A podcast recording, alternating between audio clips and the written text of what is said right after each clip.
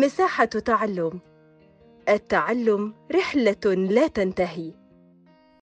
أهلا ومرحبا بكم. أنا الأستاذ عامر الصادق مدرس مادة اللغة العربية الصف الثالث الثانوي المنهج السوداني في بودكاست مساحة تعلم التابعة لهيئة كير الدولية مصر. جزئية المطالعة والأدب. نحن أمام نص شعري بعنوان علمت نفسي مكانة دوائية من الغزل العفيف للشاعر قيس ابن الملوح العامري. فاسمه قيس ابن مزاحم العامري ويقال له ابن الملوح ولقبه مجنون ليلى. لقب بذلك لهيامه بمحبوبته ليلى بنت سعد التي كان يحبها حبا شديدا. فرفضوا تزويجها له فهام بها وتوفي في العراء. يحلو للبعض أن يقول في وادي عبقر. عام 68 هجرية.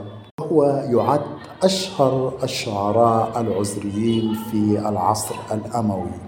عد معي إلى النص. ألا يا حمام بطنا وودان هجتما علي الهوى لما تقنيتما ليا. فأبقيتماني وسط أهلي ولم أكن أبالي دموع العين لو كنت خاليا. ألا أيها الركب اليمانون عرجوا علينا فقد أضحى هواي يمانيا.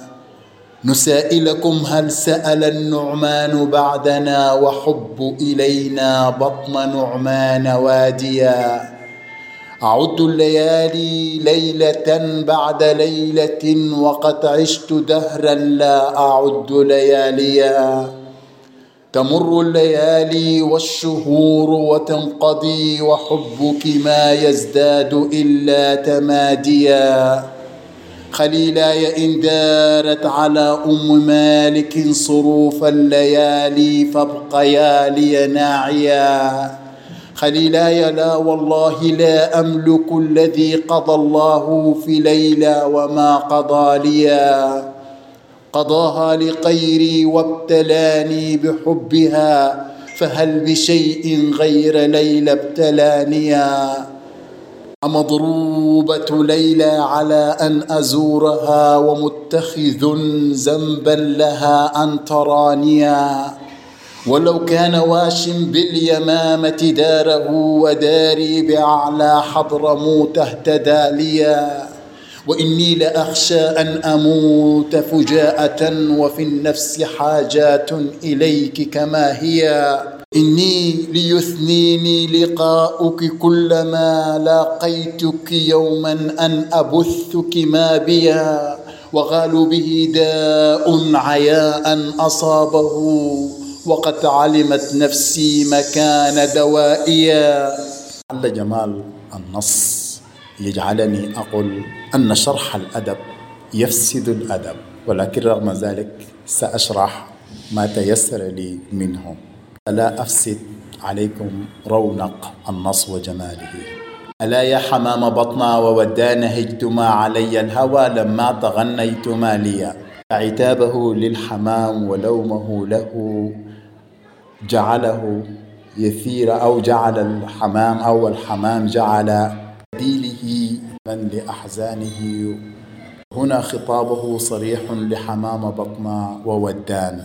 بكيتماني وسط أهلي ولم أكن أبالي دموع العين لو كنت خاليا.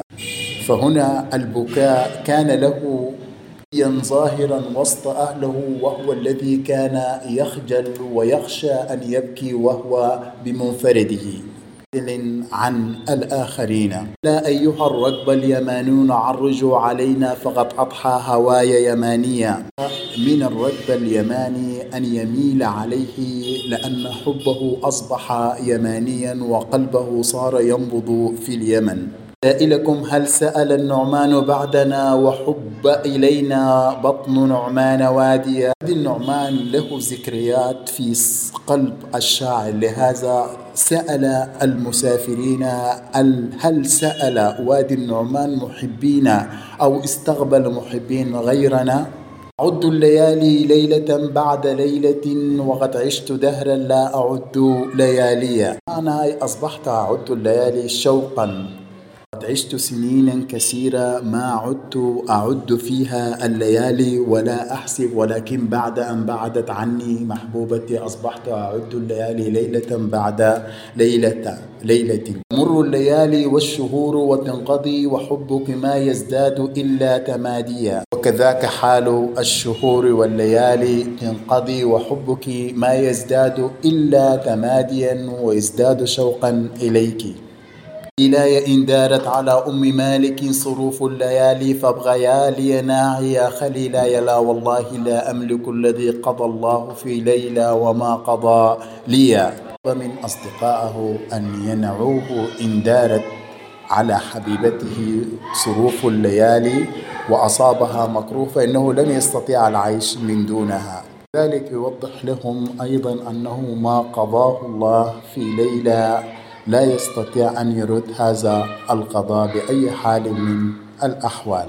الله لقيري وابتلاني بحبها فهل بشيء غير ليلى ابتلاني والبيت واضح أي أنه أرادها لغيره وهو يتساءل هل هنالك شيئا غير هذا ابتلاه الله به؟ ضروبة ليلى على أن أزورها ومتخذا ذنبا لها أن تراني لقد منعوني زيارتها هل هنالك ذنبا إذا رأتني؟ هذا تساؤل وتعجب. ولو كان واش باليمامة داره وداري بأعلى حضرموت اهتدى لي أكد لنا أن الواشون يفسدون العلاقة أو يفسدون العلاقة بين المحبين.